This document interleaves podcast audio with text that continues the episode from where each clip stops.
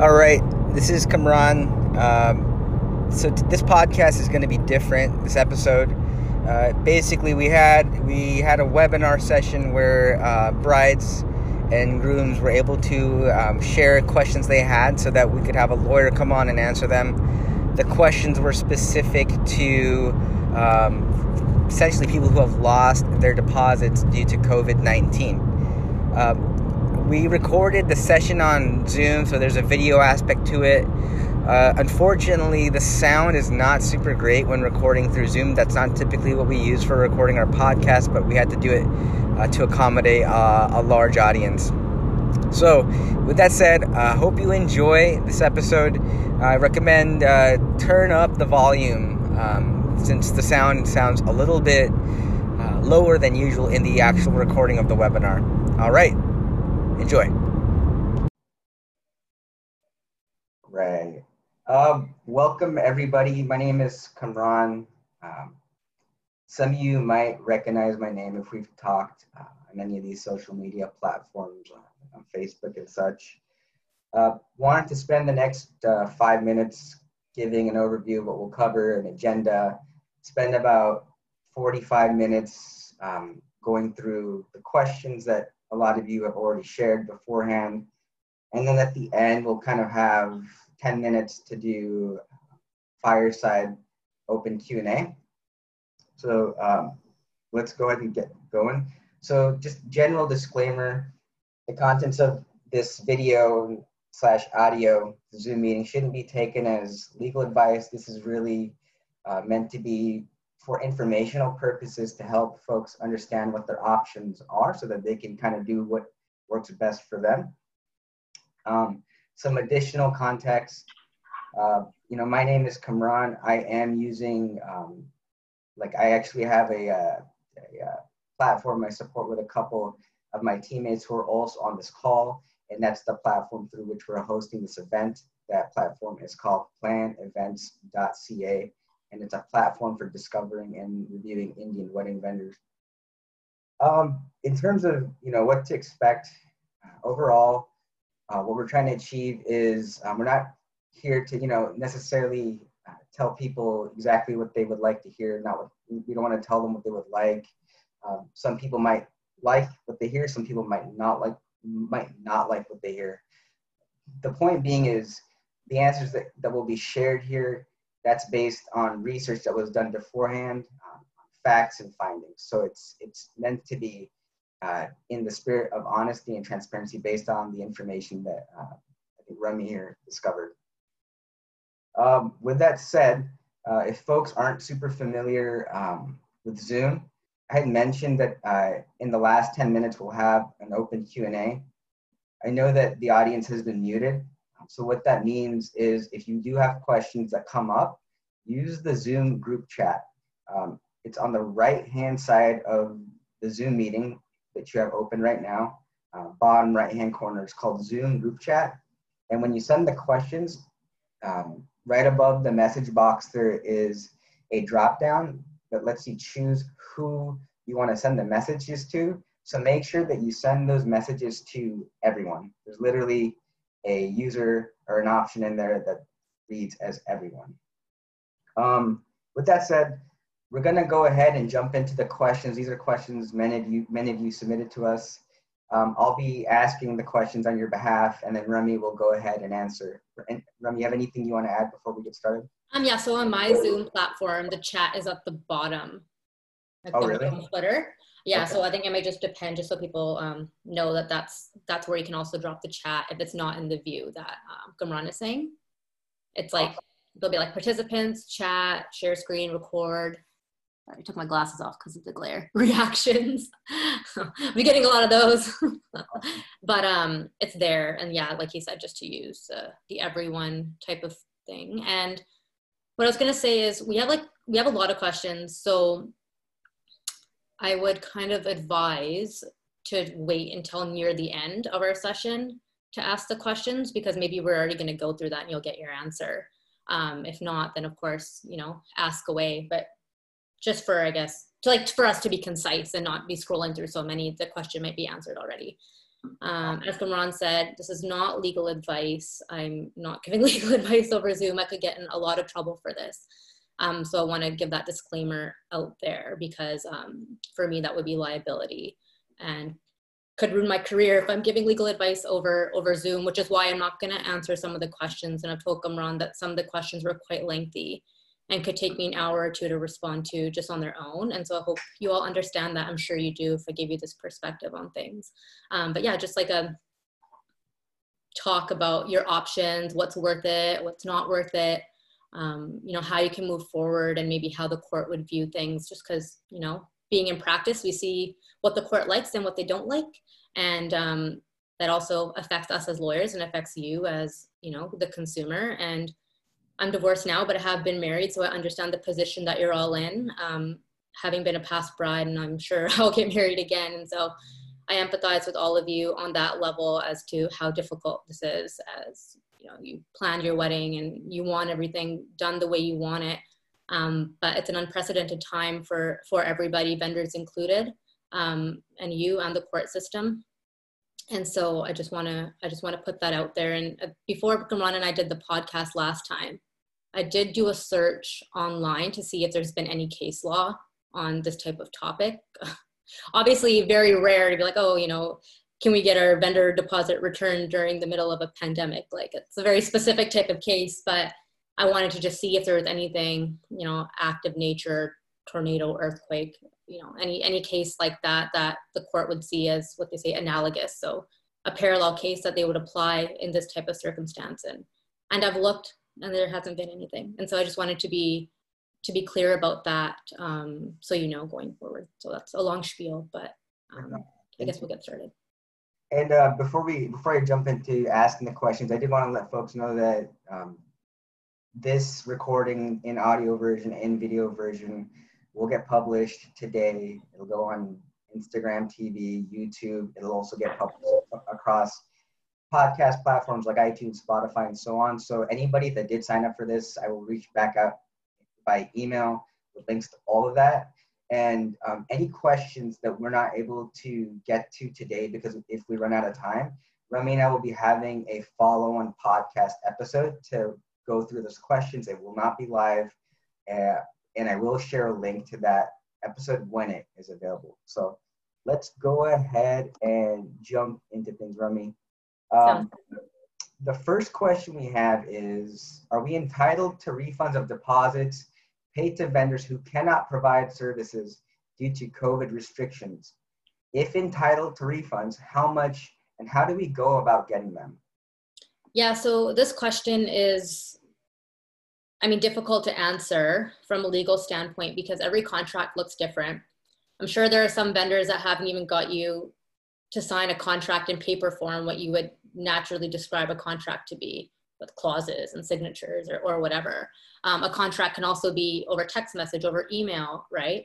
I don't want to get too legal, but there are just elements that bring up um, or that you have to suffice in order to have a contract. Like, what's the offer? Did you accept that? You know, just like, okay, hey, we'll provide you video for $14,000. You say, okay, you've accepted that, right? You give the deposit down, blah, blah, blah. So it doesn't have to be, I should preface by saying that it doesn't have to be a formal contract that you would expect, right, um, to be disputed or not. Like it could be in many different forms, and the court will, the court will um, will look at that. Actually, before I just want to say, when it comes to you know text messages, emails, um, Instagram DMs, whatever, um, communications with your vendors, keep all of that, um, you know, in a folder whether it's you know you've had a phone conversation with them you've met them in person i'm assuming social distancing or, or over zoom or whatever have notes of everything. Um, it's a he said she said game. It all comes down to whatever evidence you have in the event that you do end up going forward with legal action which will come we'll talk about a little bit more. But it is important to to keep all of that information. Were you going to say something Kamran? yeah there was a, I think a, a follow-on question to that same question where it so so if you're entitled to refunds, how much and how do we go about getting them? Yeah. So again, so I'm going to come back to the question. I just wanted to give that preface because that's going to go for every single question that that comes up here. Basically, like having all that stuff screen recorded or screenshot, whatever. But um, yeah, like it, it really is contract specific. Um, you'd have to look at what the clause says. Is there even a, is there a clause? First of all, do you have a formal contract? What does it say about refunding the deposits? And um, and or have you only had that discussion over an email? And so there really is no blanket statement to say you have a certain entitlement to something um, or to get something back. From what I know, because I, I, do know a lot of vendors in the industry, everyone's been dealing with this very subjectively.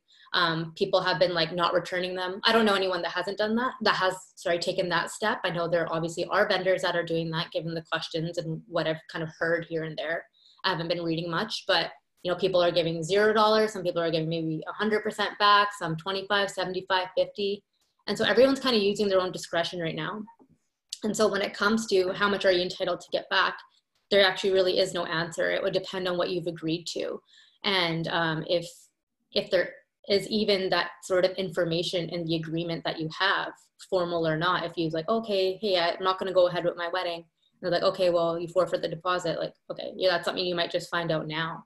Um, and so there really, there really is no entitlement to get something back.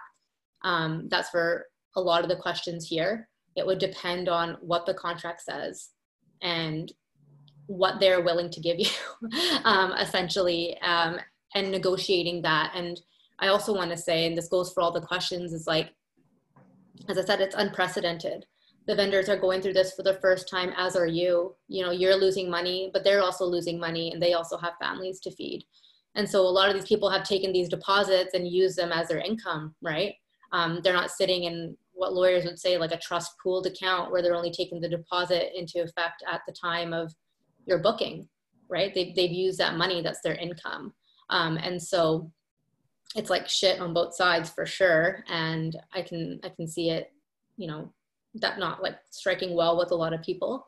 But at the end of the day, um, it is it does come down to your subjective agreement and what the vendor is willing to to provide to you um, outside of, let's say, taking any sort of action, right?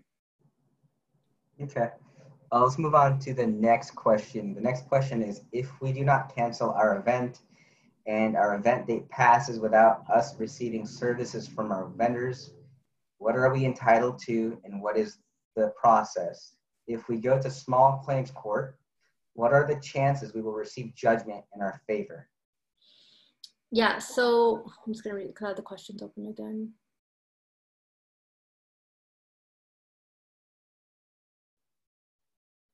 So I'm assuming that the judgment in the favor would be to get a deposit back, um, right. and or whatever money has already been given. Um, small claims, just like any other court, is again subjective on what the court decides they're going to look at previous case law i mean in this specific instance there is no case law on this type of situation so they're going to have to go and pick and choose from other cases that are the most similar to create a precedent for everybody moving forward and so when it comes to that there is no real hey you're going to get this amount back from your vendor um, it just again becomes a game of he said she said what was your contract what was your agreement which is what they're going to look at they're not going to they're not going to go above and, and beyond. They're going to look at what you've given them, what your agreement was, what that information was. And that's how they interpret. The court's job is not to ask for evidence, right? And so they're going to look at what was the agreement there. And so if your date's passed and you, I guess maybe by chance, you're like, okay, let's just keep the date for the middle of July, hoping that things are going to get better. And it hasn't passed and you haven't talked to your vendor about that um, ahead of time, I would think that in that event you would potentially forfeit the deposit, um, just given the uncertainty of things, right? When it comes to what the chances are for judgment in your favor, it's again what you're actually giving to the court as evidence. Um, what has the vendor's actions or communications been with you? Have they been, um, I don't know, negative in their remarks, not accommodating you? Um, have they given you a lot of options, right? If they've tried to be reasonable with you, and this isn't any question, if they've tried to be reasonable with you and try to give you, you know, like a way out, or I know some people are doing like, hey, somebody can buy your deposit out, right? At the end of the day, it's like if they're trying to accommodate you, it's a two-way street, and that actually doesn't look good in court if if the court would see or the judge there justice would see that you've not been accommodating the other way around and that the vendors try to do everything to help you and you just are very stern on what you want um, given the unprecedented time. Um, i'll just say right now that more often than not um, it's not gonna i'm not gonna say it's not gonna go in your favor. It will just go to have to be careful what I say here.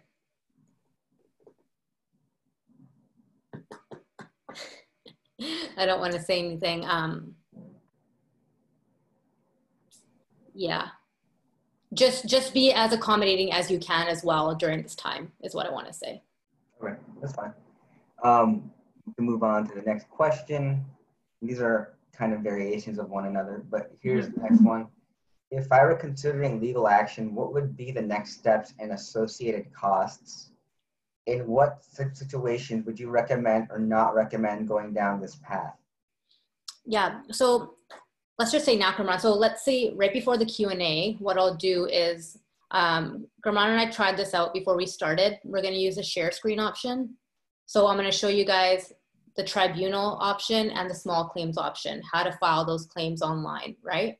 So I'll explain that process. And so I guess any sort of question that has to do with what's the process, we can just like skip over and like we'll go through, we'll just go through that at the end sure. so we can show everybody on the screen um, what it looks like and like what to click and whatnot.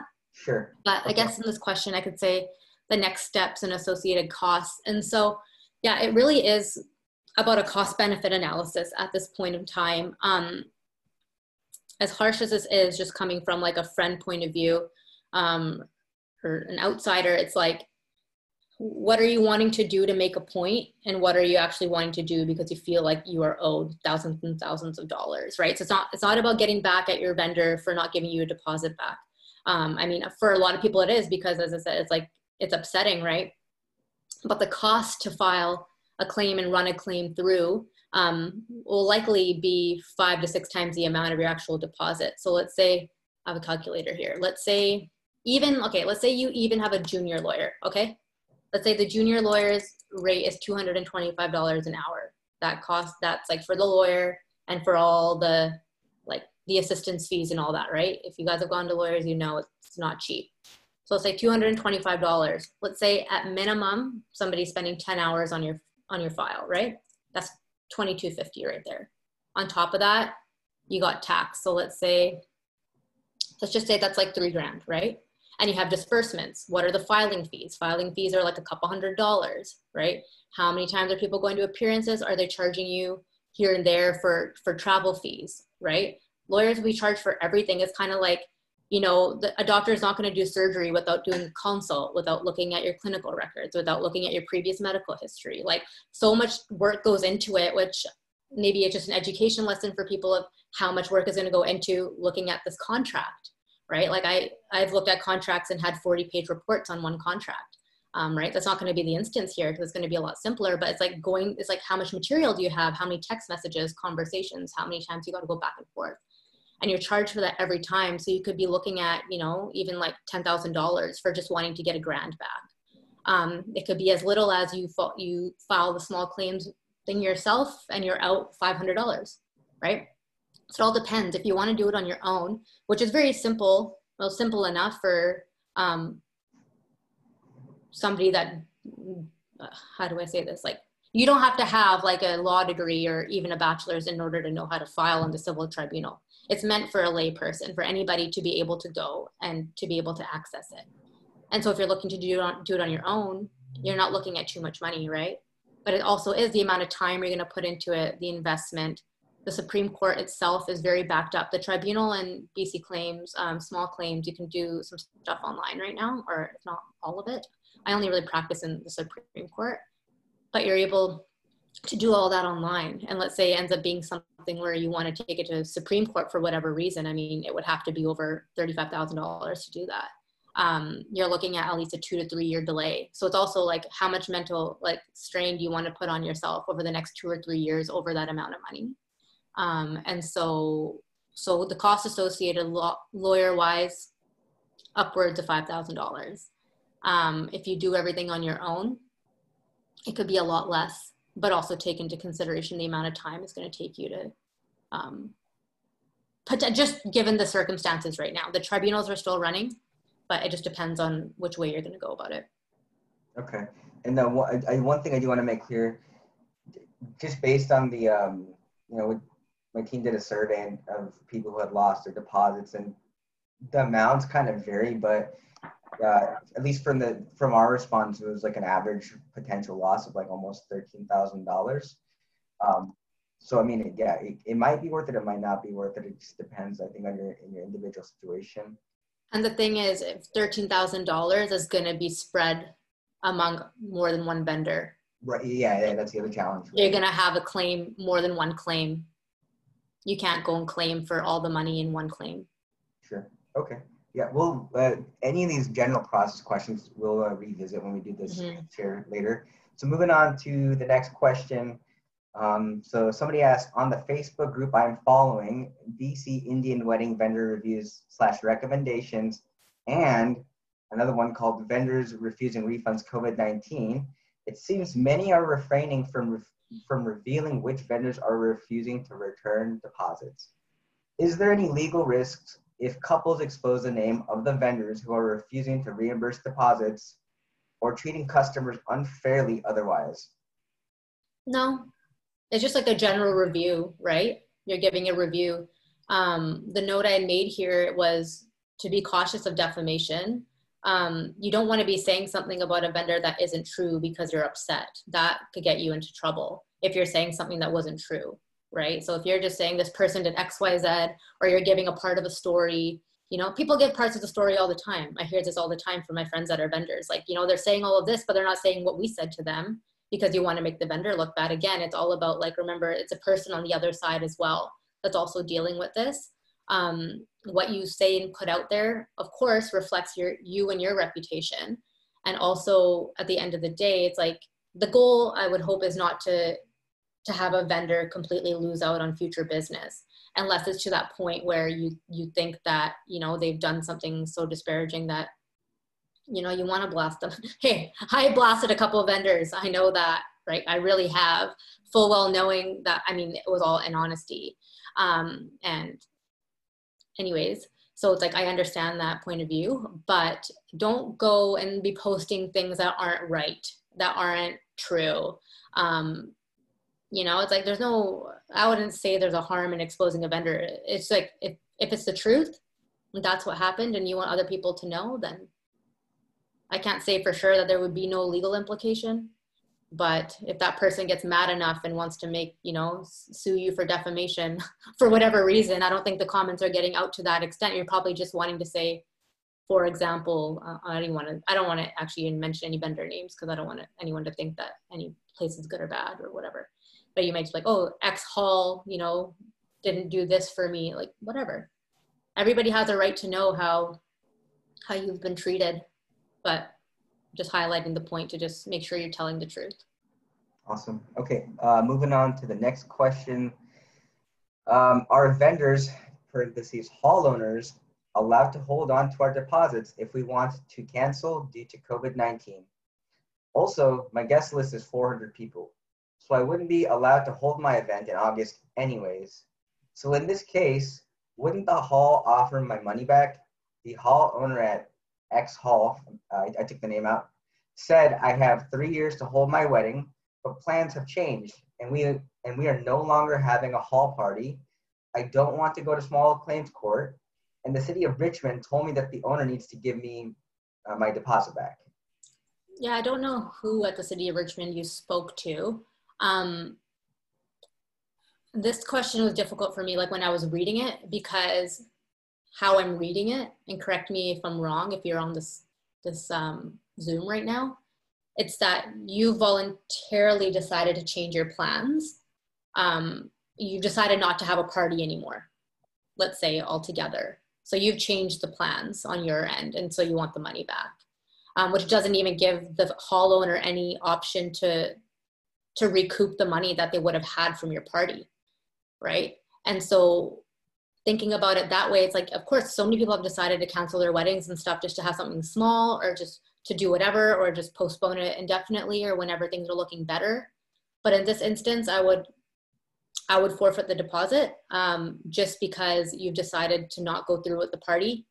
Um, as hard as I'm sure that is to hear, um, and in essence, you've kind of screwed the hall owner on owner over as well um, because they can't hold your party anymore because you don't want to have it.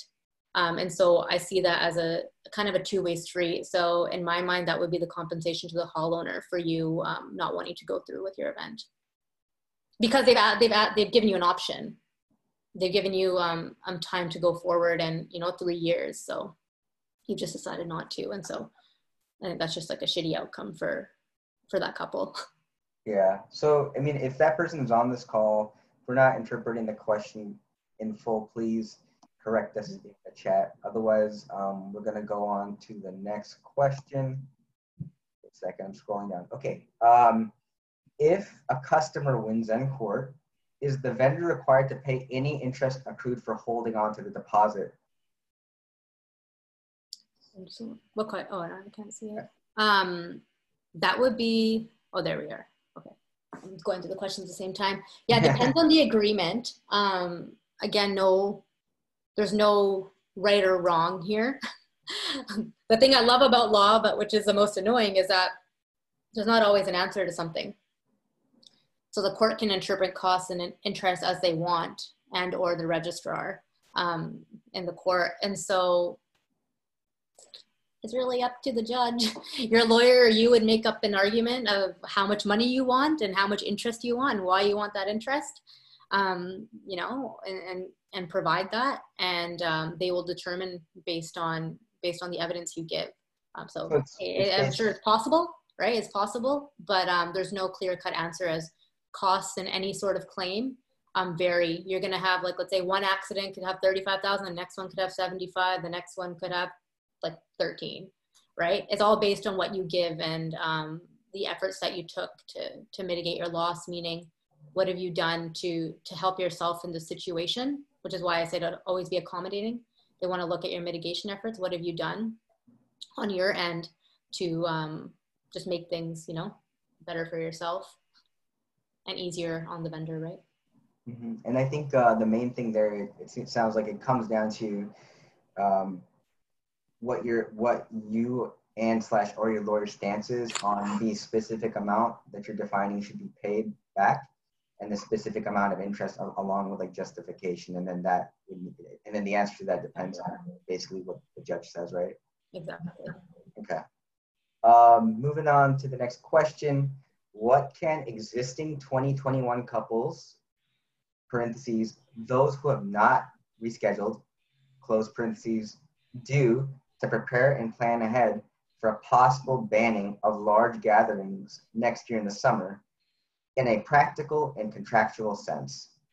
Yeah, so twofold. Um, I think it's a good plan moving forward with new vendors um, to, or vendors, you know, just to have some sort of existing, I don't know, just to have a communication with them to be like, oh, hey, you know, we, none of us saw this coming. Can we put something in our agreement um, in the event that this happens again or continues and we have another wave? Like, you know, ask them to to come up with some sort of agreement there um, to to put to put that forward. And I think to have a plan B, right? If you have to have a plan B, it's like okay, in the worst case this happens, um, what do we want to do? Because we really don't know how long this is going to go on for. At least not right now. And so I think it's good to just have that have that plan in mind um, ahead of time, just so it's plan if plan A doesn't work, God forbid, I don't think that's going to happen. But if plan A doesn't work, you already know what your plan B is right? And you've already kind of you already have an agreement with your vendors as to what's going to happen with the deposit money. Um, I would say maybe just wait a little bit, like a couple of months before you start asking your vendors because they're probably dealing with you know all these 2020 brides right now. Um, so when they're maybe in a little bit of a calmer space um, and not not like you know so hectic and overwhelmed, then just talk to them about how you can um, approach that situation and you know just for your own assurance and insurance. Cool. Um, there was a question. It, it, was more of like a statement, and I'm gonna kind of summarize the question, uh, summarize the statement. So somebody had shared the feedback that um, they feel like it's become um, the wedding culture or like uh, South Asian weddings has kind of um, become exuberant. Like people want, they feel like people are putting on like these really big weddings, uh, and uh, it's lost the meaning of the purpose of getting married. And the question, uh, which I'm just posing here to be um, a good steward, is, and it's not related. It doesn't seem related to COVID nineteen. Question is, are there any decent premarital counselors out there? Yeah. So for those of you that follow me outside of this or that know me, I do a lot of I do spiritual work. I'm like a psychic, and so I, I do I do that. I actually did a video, I think I don't know, less than two weeks ago about um, the impact that COVID, like alive, the impact that COVID is having on relationships. Um, when it comes to relationships falling apart because it's been about the wedding and not the marriage. Um, and it's something that I've seen a lot, even with friends and stuff of mine where it's like everyone wants the kava stuff of like i want this this this. And then what happens when when the wedding's over and then you like realize like i actually kind of hate you. That happens all the time right? You see people i'm really honestly no one to talk because i'm divorced right? But like generally like it's like um obviously you get divorced because something isn't working out right? We're still good friends but it's like it wasn't a match. Not that i'm saying that things came um because of like i don't know what i was to say but you know it's it just is what it is but it is important to like during this time when i talk about on a spiritual sense on my on my page asking yourself you know the type of relationship like what type of relationship you're in um, looking at how much effort and time you've put into just the wedding and not your relationship because you let that kind of get away from you um, and then things are just like you're gonna you're gonna realize when your wedding's over you're gonna understand like how much time you put into planning it. When you see that like you have all this free time when all the bills are paid and everything's done you'd be like what was i doing for 10 hours a day? Right? Or or you're going to be like oh crap okay our relationship like was like great because you start all these arguments and stuff during you know over a vendor and over what you want over what you don't want and covid and it's like you know everything's just like going all over. And so it really is an important time to look at that because i have had messages from people that follow my spiritual stuff um, that have broken up with their called off engagements, called off weddings, realizing that they want more of life. And on a spiritual sense, that's what COVID is. Of course, it's happening scientifically and people are dying, but this isolation period is really forcing people to look at their relationships um, from a new perspective, especially if you're um, in whatever sort of distance, right? You're not, maybe you're not seeing the person. And so I could say that really focus on your relationship and this is a time to get out, right? It's an easy way out right now if you've decided, right, um, that this isn't going to be for you. COVID is like a blessing in disguise in that way to be like, we just called off the wedding because we're too stressed out, and then let it fizzle away, and it's easier for you to, to do that. Not saying you should. Um, premarital counselors. There are a couple of counselors um, in like the Langley area what's their name? I'm gonna Google it right now. So if you're actually looking at this, um, but it is, and there's no harm in going to count a counselor. Like there really is no harm in needing guidance. Everyone has difficulties in their relationships. That means that you're going and you're being honest about your relationship and what you need to work on, right? It, ha- it goes both ways. And just having the open transparency, oh, transparency, sorry. Oh, bestmarriages.ca. Um, that is one place and bestmarriages.ca and I don't know the other one, um, but but I know that's a good one. They only they only um, really work with couples. I know that for sure. Cool. And so if you're looking, you know, counseling's expensive, so just start to like look in look into it and see what options you have. Right. Sure. Awesome. Um, next question. Our month of planner is refusing to not only give back our, our retainer, but it is but is also asking for the rest of the fees. Our wedding was supposed to be June 6th and got canceled by the venue. We let her know on May 4th, which means her month hadn't started and she won't be working the 10 hour day of our wedding. This is absurd that she thinks by answering a few texts and emails she deserves $2,000 for, for work she hasn't done yet exclamation mark, three of them. I don't, I don't want to drop that. Uh, we live in Los Angeles. Would love to hear thoughts on this. And yeah, I, I think that that's absurd as well. Um, that someone would want you to pay for for a service that was not completed um, in full. Like at this point, you you can't do it. There's really no option.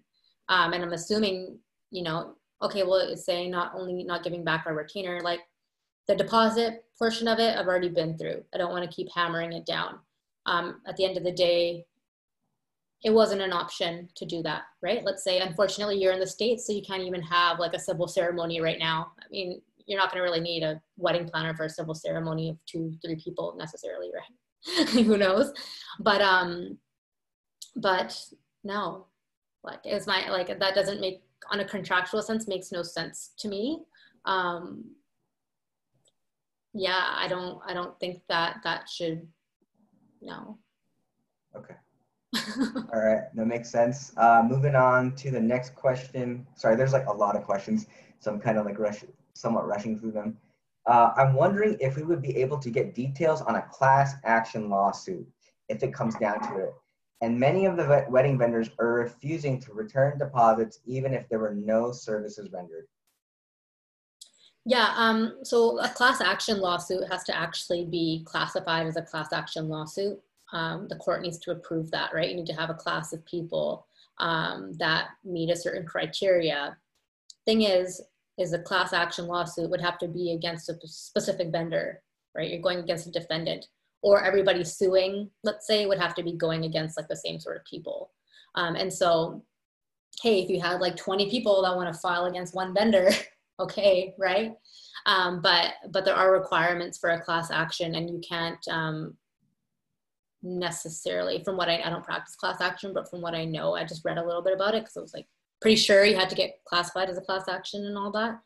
But you're going to be um, like, let's say I don't think this is what the question was, but maybe in case you guys have another question, you can't be like, hey, I am going to sue XYZ vendor, right, in one claim really doesn't work that way unless there's a common interest there, right, between them or they're linked in whatever way. It's not going to work. Um, and so, yeah, you could, but you're going to have to get a group of people together against one vendor. Okay, that makes sense. Uh, looks like a follow-on question, a question possibly. Uh, I'd also like to get details on what our options are in a scenario where a vendor has a deposit but isn't available the date you need them for for your rescheduled wedding? Do they legally have to return your deposit? Also, how does a non-refundable deposit clause work at a time like this where government is limiting number of people in gatherings? The non-refundable deposit clause, again, would be specific on the actual contract. So, you know, what exactly they're saying. Um, when it comes down to, you know, they're not available on the date of rescheduling, as I said before, it's like a unprecedented time. So what I'm reading here, it's not that they haven't tried to accommodate it. It just so happens that maybe you, maybe like the specific date you want, you know, they're not available and or all your vendors are available on one day and they're not, you know, like that kind of situation. Um, I think it's just fair to to forfeit it at that point because they're losing the business, not because you know they haven't been accommodating per se in that kind of way. And if they've you know if they're just like okay well give us this as your as our consideration as you call it call it in law to let the contract go um, then i think that that would be fair enough. Um, but when it comes to the non-refundable deposit i'm assuming there's more of a lengthy um, agreement here um, or at least like on paper form not like through email and text that it would have to be looked at specifically because like i do contract law um, or did before my current job. And it's all come it all comes down to the interpretation of words on a contract. And and any of these sort of questions right? It all comes down to the interpretation of a word. And that's what the that's what the judges will judge will look at as well. Awesome. Okay the next question. Uh, my question is based on the response I've gotten from most vendors where they will not return any deposit and it will only transfer them for rescheduling. Is there a legal action that can still be taken? Um, yeah, so I guess we've like kind of answered this question um, in depth, but we'll go over the options to file the claim um, at the end of the day. Like you know, if you you want to do that, um, so there's obviously options for all of you in this, right? It's just a matter of do you want to go through with that. um, looking at you know the the amount of your deposit so yes there's legal action but subjective okay uh, so this this next question is pretty lengthy and pretty unique because it has to do with like multiple countries involved. Okay. Uh, i'm gonna read it off. I am unfortunately having to deal with international contracts as well as local ones. I found this article from the government of uk and the consumer protection act. They actually shared a link uh, with us. Um, and then the person, the person goes on to say, the statement talks about non-refundable deposits in a contract and how to deal with them.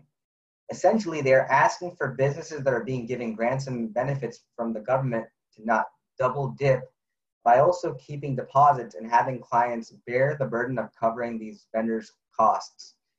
Uh, the CMA, which I don't know what that stands for, the CMA also has a form where you can report businesses who are not re- refunding or acting fairly. Will we have something similar in place? Can we take vendors to small claims court? How long would these procedures take? Can businesses legally ask you to move or postpone your wedding instead of offering a refund if they cannot provide the service as outlined in the contract? Does the law of frustration apply? What I'm looking to get out of this video call is to see whether it is even worth fighting for with lawyer fees and international costs versus just agreeing to postponing the wedding until next year? Blanket statement agree to postpone the wedding to next year if you're already planning on doing that. Uh, I can't speak to the UK and I didn't have time to read the, the link.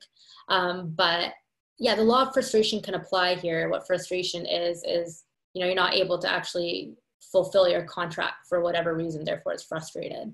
Um, but again, as I said at the beginning, there's no law on this. And so everything is on like it's up in the air with the court system as well as to how these are going to be dealt with.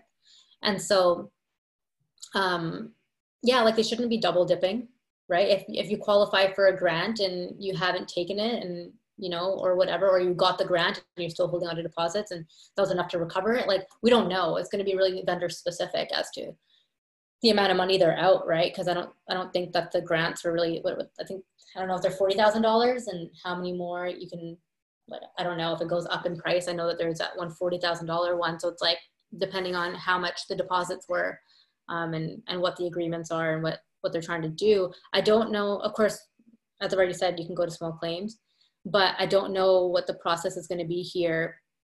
Or um, I'm just reading the question at the same time. That's fine. Yeah, I don't know if if I haven't heard anything um, even in the legal system. The, basically, what they're trying to do right now on the law side of things, I don't know on the government side of things, they're just trying to like make everything as smooth as possible for all the existing claims and things that are happening urgently. And so I haven't heard anything new um, about you know processes moving forward. Um, look the yeah, is it worth fighting for? I mean, we've already kind of gone through that in terms of how much money it's going to cost you. Um, so yeah. Uh, next question. Uh, what constitutes as using the act of nature clause in a contract? My contract states that an act of nature will forfeit the deposit, but it seems terribly unfair as there were no services rendered and I, and I informed them well in advance prior to the event. The clause seems to suggest that it is something or unforeseen by both parties days before the event, while for my case, it is not parentheses, my wedding is in June. Yeah, like um, it looks like this vendor had already done the due diligence in thinking about something like this ahead of time. Um, it's like, you know, home insurance. You have home insurance. There's an earthquake. You pay a premium. You get the money back. Like you don't, you don't know that. You know, you didn't necessarily know that the earthquake was going to happen, right? But you had home insurance in place or whatever, and so you're able to you know get money back. In this instance they've already kind of this is an act of nature. This wasn't this wasn't something that anyone could have planned and they kind of you know were smart in already having thought of that. Um, it is an unforeseen situation and that's what some of these clauses are for right? Is their own assurance and insurance to to help themselves in, in un, during an unforeseen event. Um, and so though it's terribly unfair they've kind of you know they've taken the precaution on their end to be able to retain the money in in the event that they can't even provide the service to you. Um, and so yeah like i think it's smart that they had that in their contract to be honest. Okay. So we have about um, 20 minutes left. I'm just doing a quick time check. Um, so here's what we're going to do. Uh, over the next 10 minutes we'll keep plowing through um, these questions um, and if within 10 minutes there aren't any additional questions in the um, chat, um, we will assume that there aren't any additional questions for the open Q&A session. So we'll just kind of keep going through these questions and then do the screen share and then. Uh, yeah, exactly. Awesome. So um, next question. Can unjust enrichment be applied to vendors who have not rendered a service but are choosing to keep the deposit? Yeah, so it depends on the contract. Um, and you know the amount of money they've taken and so the example that came to mind is like let's say you've paid a vendor um, outright $10,000 for your photos, right? You've paid the deposit and you've paid an extra $8,000 for your pictures. If your pictures can't be taken and they keep that extra money, it's possible that it could be unjust enrichment, right? Again, up to the court's interpretation. I don't want to say that yes, it would be or not. Um, if it's that they're keeping the deposit for whatever reason, then that would be a little bit different. Um, because unjust enrichment, it's like you're being essentially you're being compensated for something you haven't done yet, right? So you're being paid you're being paid in advance um, in order to fulfill some sort of like some part of the contract later on. Um, and as of right now, it's like if they're holding on to more money than just a deposit, then it's a lot different than if it's just a deposit because that's just like that's the security. And so if they're not able to, you know, pay you or they're not able to provide you pictures, let's say, for example, and they're holding on to that money, then that would be a different situation. But it would be um, contract specific for sure again. Okay. Um, next question I initially booked and paid deposits for services for pre-wedding, wedding, and reception events. Now I only have a wedding with less than 50 people. How can we work with vendors to get partial returns on deposits as I'm no longer needing as many services? Yeah, so, um, you know, this is kind of, it's all about negotiating what you can with your vendors um, if you're having people that are not cooperative, I guess, you know, another option other than before a court is negotiation, right? You can have informal or formal negotiation. So informal is just being, hey, we're going to talk it out and see what we can come to, right? If we can come to an agreement. Okay. Before you go to like a form, like a formal negotiation is like arbitration mediation, which are two separate things. Um, where you have like a third party kind of assessment. I think with arbitration, you can't have, you can't go to court because it's more of like a system um, rather than someone mediating both sides. And so it's like before, like the middle step before that is, I guess, what I would recommend you do is like to write a letter, right? A demand letter being like, okay, you know, I want to discuss this or this is what I want um, back from you. In the event that you don't, we want to take these steps, right? Whether that's a formal negotiation, whether that's I'm going to go to a tribunal, I'm going to go to small claims, right? But always try to have these things in writing um, for all of you, not just for this question um, to try to negotiate fairly and take all of those steps before you kind of jump from, well, you didn't do what I want to do, I'm going to sue you, right? Try to take the options in between to come to some sort of um, agreement. And it's going to be different with every vendor that you have. Um, but maybe just write like a blanket letter out to try to get, you know, your point across or, or see how you can get some of your money back. Cool. Um, this next question um, I, we're not going to go into depth about it because I think we'll address it when we do the screen share of the various options. But just if you're on the call, it was the question around um, having a $6,000 deposit at Banquet Hall for a 500 person reception. So we're going to speak to that, I think, more broadly when we do a screen share of options. Mm-hmm. Moving on to the question after that, uh, we have a 20 person private house rental booked. With social distancing requirements, it is not safe to have 20 persons from different households staying in one home. So we reached out to the business renting the home, but they refused to refund our $4,250 deposit. Since other vendors like Airbnb and hotels have refunded bookings due to COVID, are we uh, entitled to any refunds for this booking and we that we can no longer use Additional context the house rental is directly through the landlord.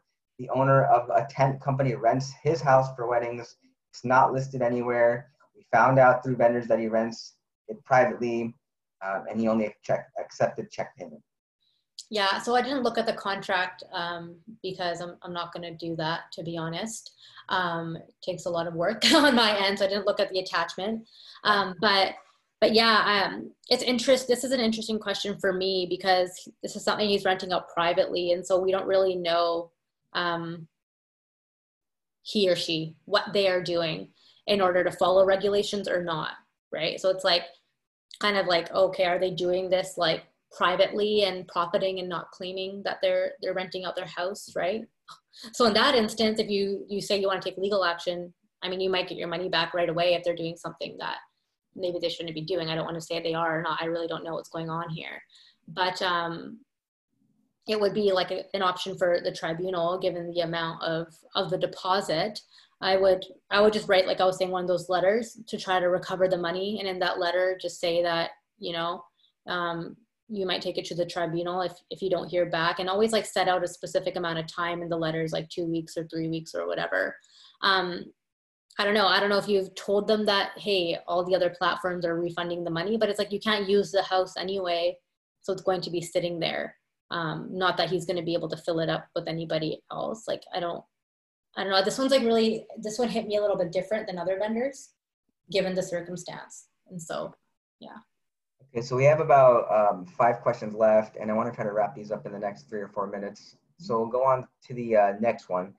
Some vendors are offering to hold our deposits for up to a year to rebook our event. This does not make sense to us as we may move out of BC by next year before therefore delaying our event has no benefit legally. What are our options? Okay, and I see what you mentioned, but go for it. Yeah, I was saying that this question, um, I didn't understand it fully.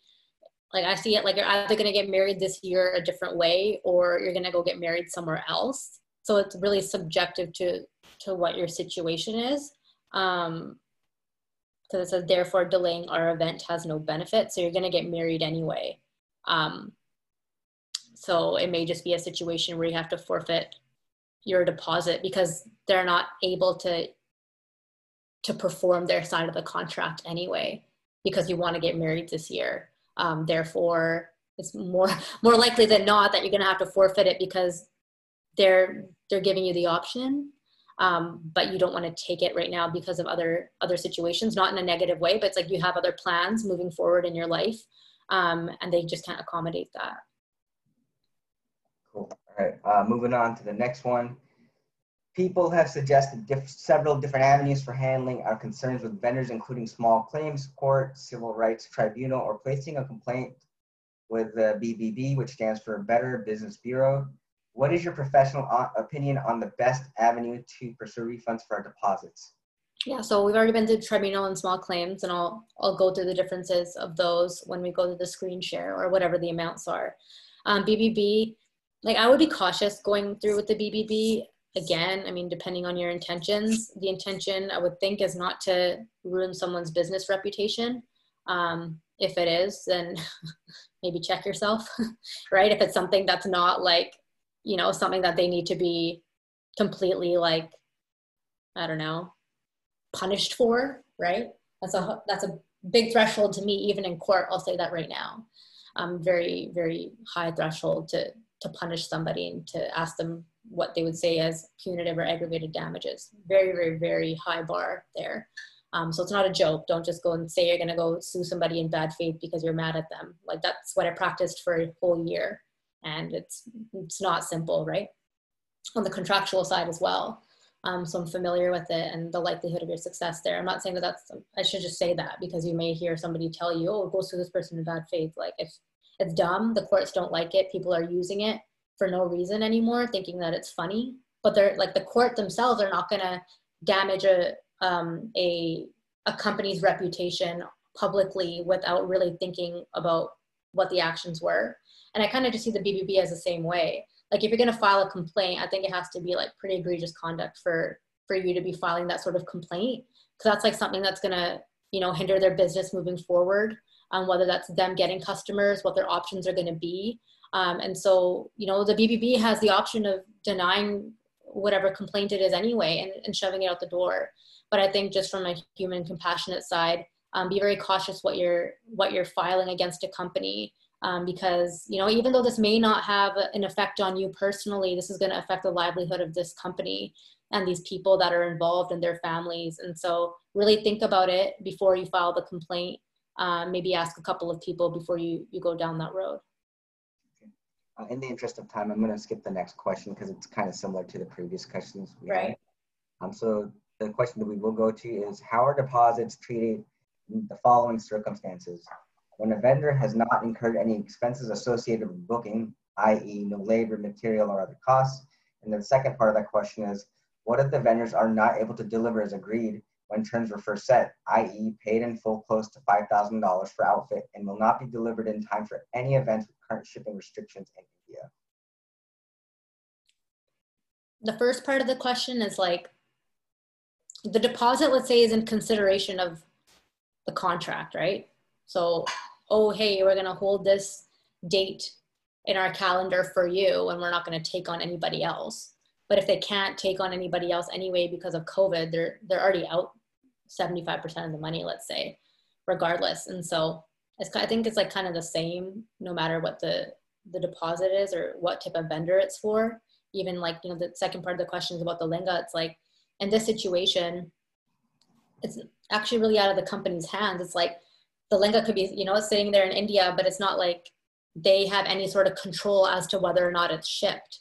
It's a total different country um, and situation, and when it comes to that, and so I don't know, maybe just try to negotiate with them and see if you know it's not obviously what necessarily what you want to wear, but like ask if they'll they'll give you some sort of deal or offer you something from what they already have in store if that's even an option to be like you know i I can't wear the lehenga that you guys got for me, but see what they're willing to do for you, and hopefully they will. Um, I think it's just tricky because it's being shipped from another country and they have no control over whether or not it's shipped. Like they they could have like full, fulfilled their side of the contract by having it done on time, right? Um, but it's really not up to them to go and like they can't they can't um, go and pick it up for you and, and bring it to you, unfortunately. Cool. All right. Um, last question uh, how do you handle a vendor who is not responding to call, emails or calls? Yeah, um, I would, as I was saying before, like make sure you keep a screenshot of everything. You know, conversations, texts, phone calls, whatever, have them all in a folder.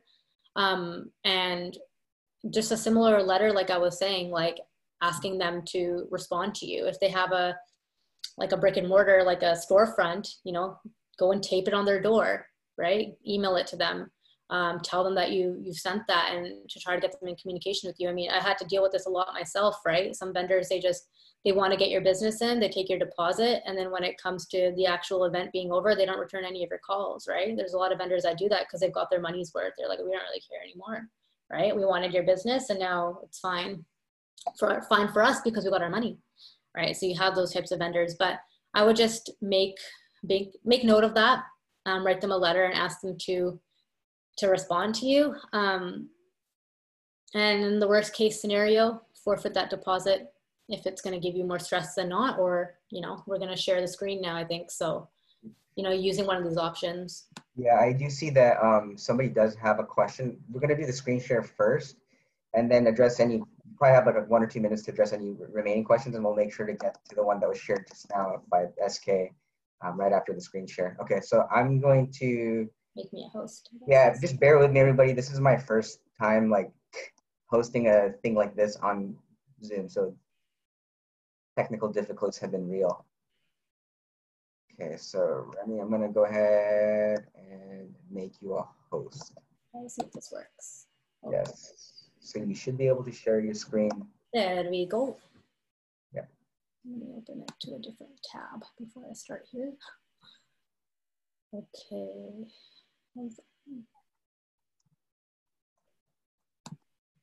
Oh, thought I might have exited for a second. Alrighty, so let's go here. Can we see this screen? Uh, oh, what's going on? There we go. Uh, I do see the screen now. Yeah, okay. But you can't see the screen mentioned in the chat, but I see it. Someone, yeah, just say yes or no. I'm, I'm not gonna. I, I, see, Uh, yeah, somebody said yes. Yes, okay, perfect. So this is a civil resolution tribunal.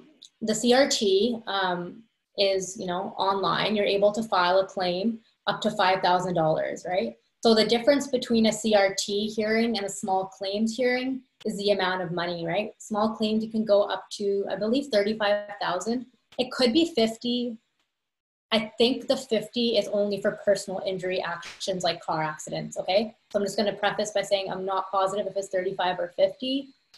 From what I know, over 35, you're gonna be going to Supreme Court, right? Which is far more delayed at the moment. But CRT is meant to be very user friendly. And so you can see this website here, right? Civil Resolution Tribunal, bc.ca. Um, and so what you're gonna do if you wanna make a claim, I've never actually used this properly, but you're gonna say apply, right? You're gonna wanna apply for, for whatever reason. Um, and here you're gonna go down to small claims. It's gonna be buying or selling, right? It's buying or selling of goods.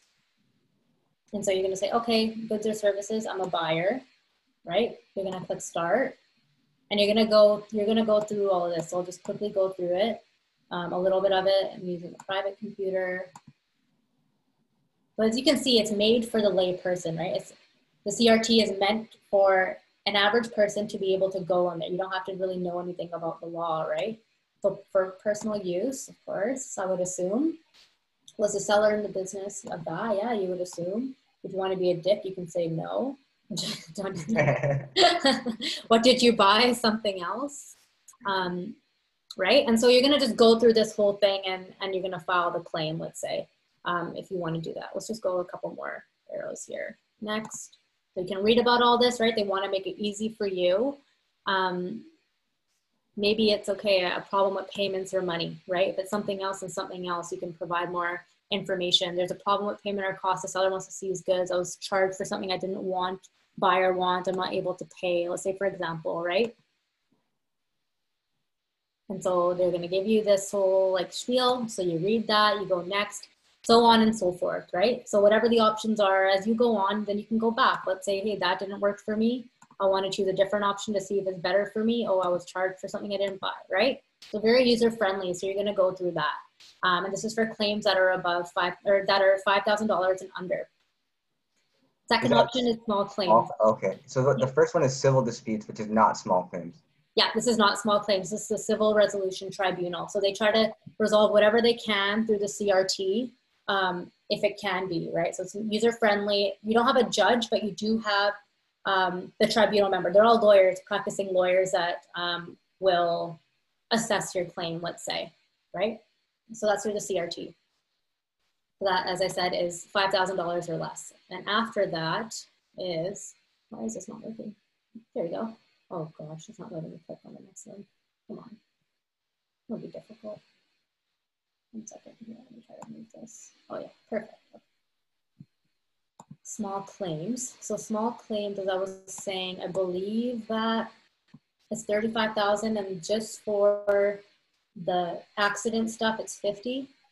But um, small claims will only hear your claim that's under $5,000 if for whatever reason the CRT has refused to hear it, okay? So you need to go through the CRT first. And if, if it's, let's say, within the amount of $5,000 and less, right? If it's more than $5,000 against one vendor, remember that you're not going against multiple vendors on one claim. So I'm doubting that anything is above $5,000 for a deposit, given the amount of deposit you usually pay, right? Like, let's say 500 bucks to 2000, right? So in the event that CRT said, we're not going to hear your claim for whatever reason, then you go to small claims. If it's above 5,000, you can go to small claims. You can do it online. So claims over $5,000, start a claim and it gives you all the steps that you need to do that, okay? And it'll have all the options on there. What about court fees or, you know, the schedules, like whatever you need to file. Um, and I'm not going to go through all this because it's very, very lengthy. But you can see it, small claims, whoopsies, smallclaimsbc.ca. And so you can read about what the options are there um, you know, what you have to file at the registry and whatnot. And so. Yeah, and I think I saw there's a link to a tutorial video. And, and yeah, yeah, small claims is good. Like honestly, even I've, um, I've, can you see me now? Yeah, I can see. Okay. Even I've like watched some tutorial videos and stuff myself because like you know, like at the beginning of practice, you're just like, okay, I want to make sure you I'm doing everything right. And so it is user friendly. Um, if you're uncertain, then you're also able to, you know, the registry is always backed up. If you try to call them, even for lawyers, we have to go through the same line unless you know somebody there personally. Um, but once the court system opens up again, you may be able to go and ask in person. But generally, you know, Google Google is a friend. Awesome. Okay, so there were two questions that came up. Um, let's just do this. I'll ask them, and if you think that it might warrant to be maybe answered in like our pri- private podcast episode, let me know. Okay. okay. Um, so, because we're kind of we're up on time. So this first question: What happens in a, in a situation where you don't cancel your wedding, and then a vendor is not able to perform the service they were contracted for due to a government restriction preventing them from working? So I think in this context, they're talking about a makeup artist. At that point, the consumer has not failed to perform their part of the contract, but the vendor has would that not cause the contract to be breached by the vendor and therefore make the contract void and deposit returnable? Would that amount to either frustration of the contract or breach of contract by the vendor due to failure to perform obligations under the contract, i.e., non performance? Well, they're not not performing because they don't want to. They're not refusing to perform. They're just demanded by whatever regulation that like saying that they can't and so it's really specific um, like again like this is unprecedented. So to say that frustration is going to apply or not sure. Like we don't know for sure because there's no law on it. Um, but it's not um, like it's it's tough to say like what's what's going to happen if like the, on the other side like a vendor is not going to perform their side of the contract let's say if they are going to risk citations in doing that, you know, in order to fulfill their side of the agreement. So in this case, like they've been, they're not able to for whatever reason. Um, and let's say you're assuming you're still going through with your wedding, they have regulations, they have to follow those too, because that puts them at, you know, liability and they have their own liability and stuff. Um, I think there's a follow up to that. Come on. Yeah, sorry, just, this chat window sucks. Uh, and then somebody asked, in the situation above, would we also be, would we also look at what other vendors are doing? For example, there are other makeup artists continuing to perform services. Um, I know that there are like some people that are probably not following proper social distancing protocols, just from what I can see on um, online on Instagram and stuff. And so, like you know, yeah, if they're keeping the six feet, but they're they are um, seeing a new like you know two or three people a week like dr bonnie henry has said i'm pretty sure to keep it to the same six people right? And so i think if someone is really looking out for their best interests as a vendor or a makeup artist let's say that's seeing multiple people all the time or whatever i don't really know right? Like i'm like i'm just spitballing here because i don't know what that exactly happening or what the agreement was or who the vendor is and what type of service it is. Like like this is like this is a conversation that could go on for five hours. Um, but if it's something that they have been government mandated not to do, um, then they're not going to do it, right? And and in that instance, it just goes back to the whole the whole thing of it's all subjective. It's all based on the vendor. You can say, hey, this person's doing X, Y, Z, but if per- person is doing X, Y, Z by not following the proper protocol, you can't really get mad at the vendor for not doing something that they're actually not supposed to be doing. There's one more follow on to that. I do want to slide in one question. Somebody private message me. Any uh, other questions that come up, send them over to info at planevents.ca. I've included that email in the, in the chat. And um, if we have enough questions, then Rami and I will get on a podcast episode and address those kind of in a in a non-live form. But yeah, so the, the other follow-on question uh, from Amber says, and to build on that, we have places like hair salons reopening, which are under similar situations with regards to social distancing. Yeah, but like, I think it's just different. Like people have their own reasons for not wanting to open or open. Maybe some people are immunocompromised. Like there are so many things that can, subjective things that can go into somebody opening or not um, and not wanting to put themselves at risk because they're in close proximity with people that are immunocompromised. Um, they could be pregnant, they could be sick. They, you know, it's like there's so many things. There's not a, a, yes or no answer. Yes, salons are opening, but even my salon's not open because they're still taking two weeks to figure out the proper um, protocols and and guidelines that they want to take, right? And so I wouldn't I wouldn't necessarily like unless you know for sure that somebody is like a vendor you're trying to compare them to is doing something that is allowed, right? Like I wouldn't go and give examples to a vendor saying, well, this person's doing this and that, but it's like if that person is not listening um, to the government or you know following what they should be following, then I think that's that's pretty unfair to put on a vendor to expect them to um, do something that they shouldn't be doing in the first place. So I think it's important to keep that in mind. Again, every industry is different, every person is different. Um, they all have different legal liabilities, um, as well as you know their own their own personal stuff. And so I can't say for sure what would happen there, what the vendor like you know what they're doing or shouldn't be doing. Like, um, but yeah, I think I've kind of said.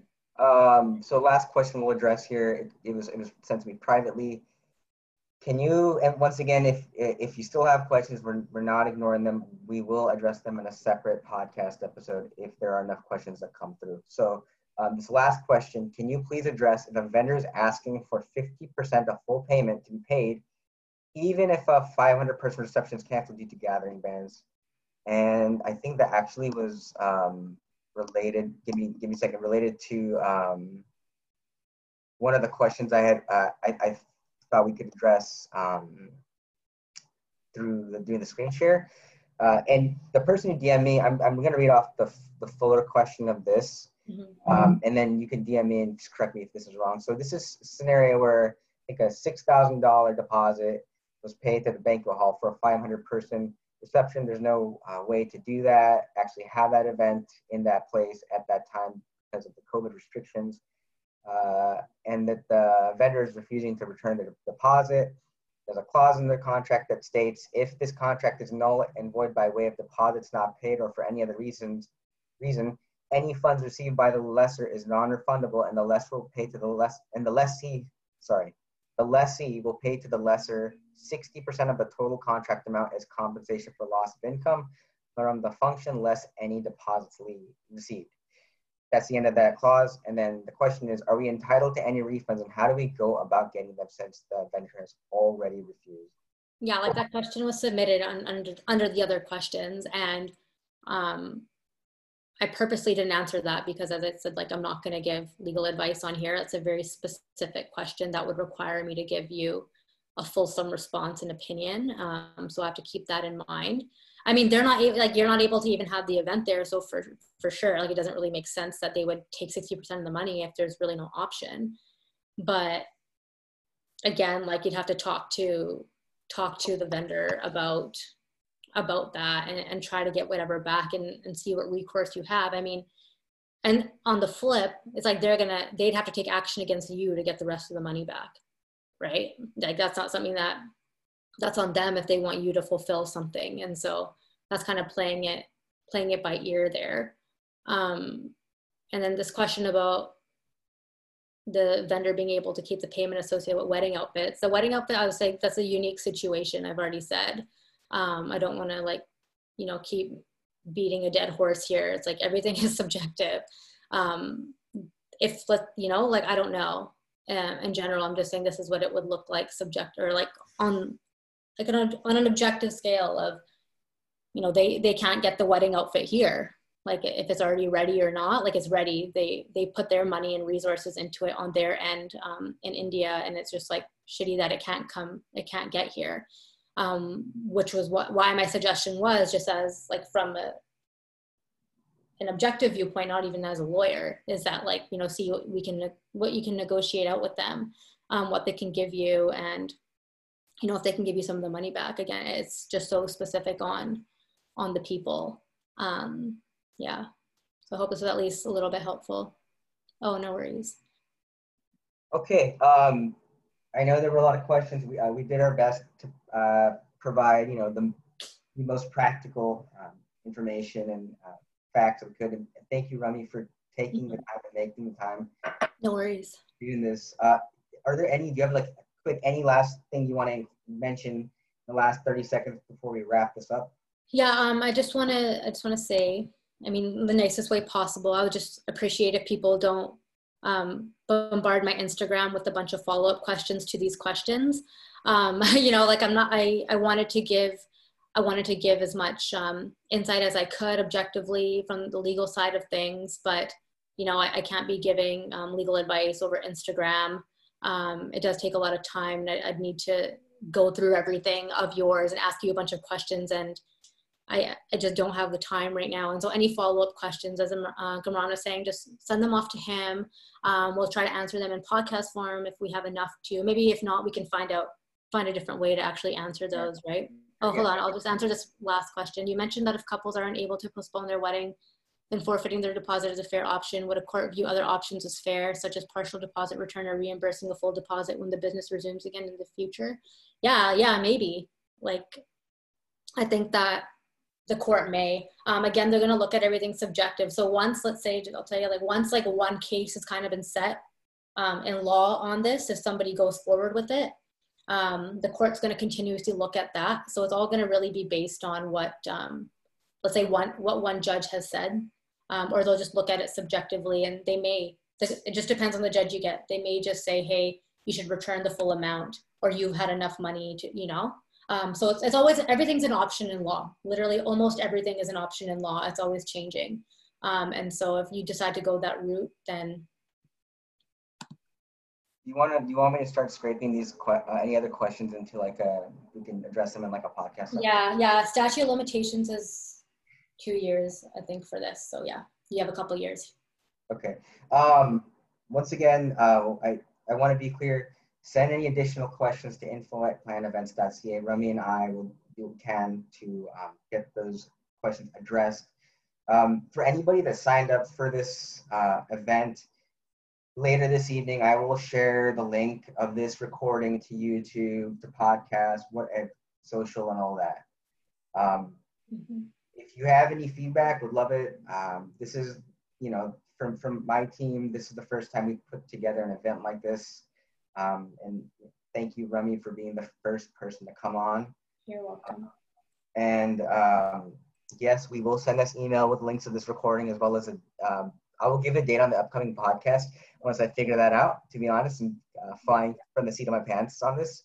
Um, I just want to add one thing. Sorry about the two years. It's two years from the date that they refused.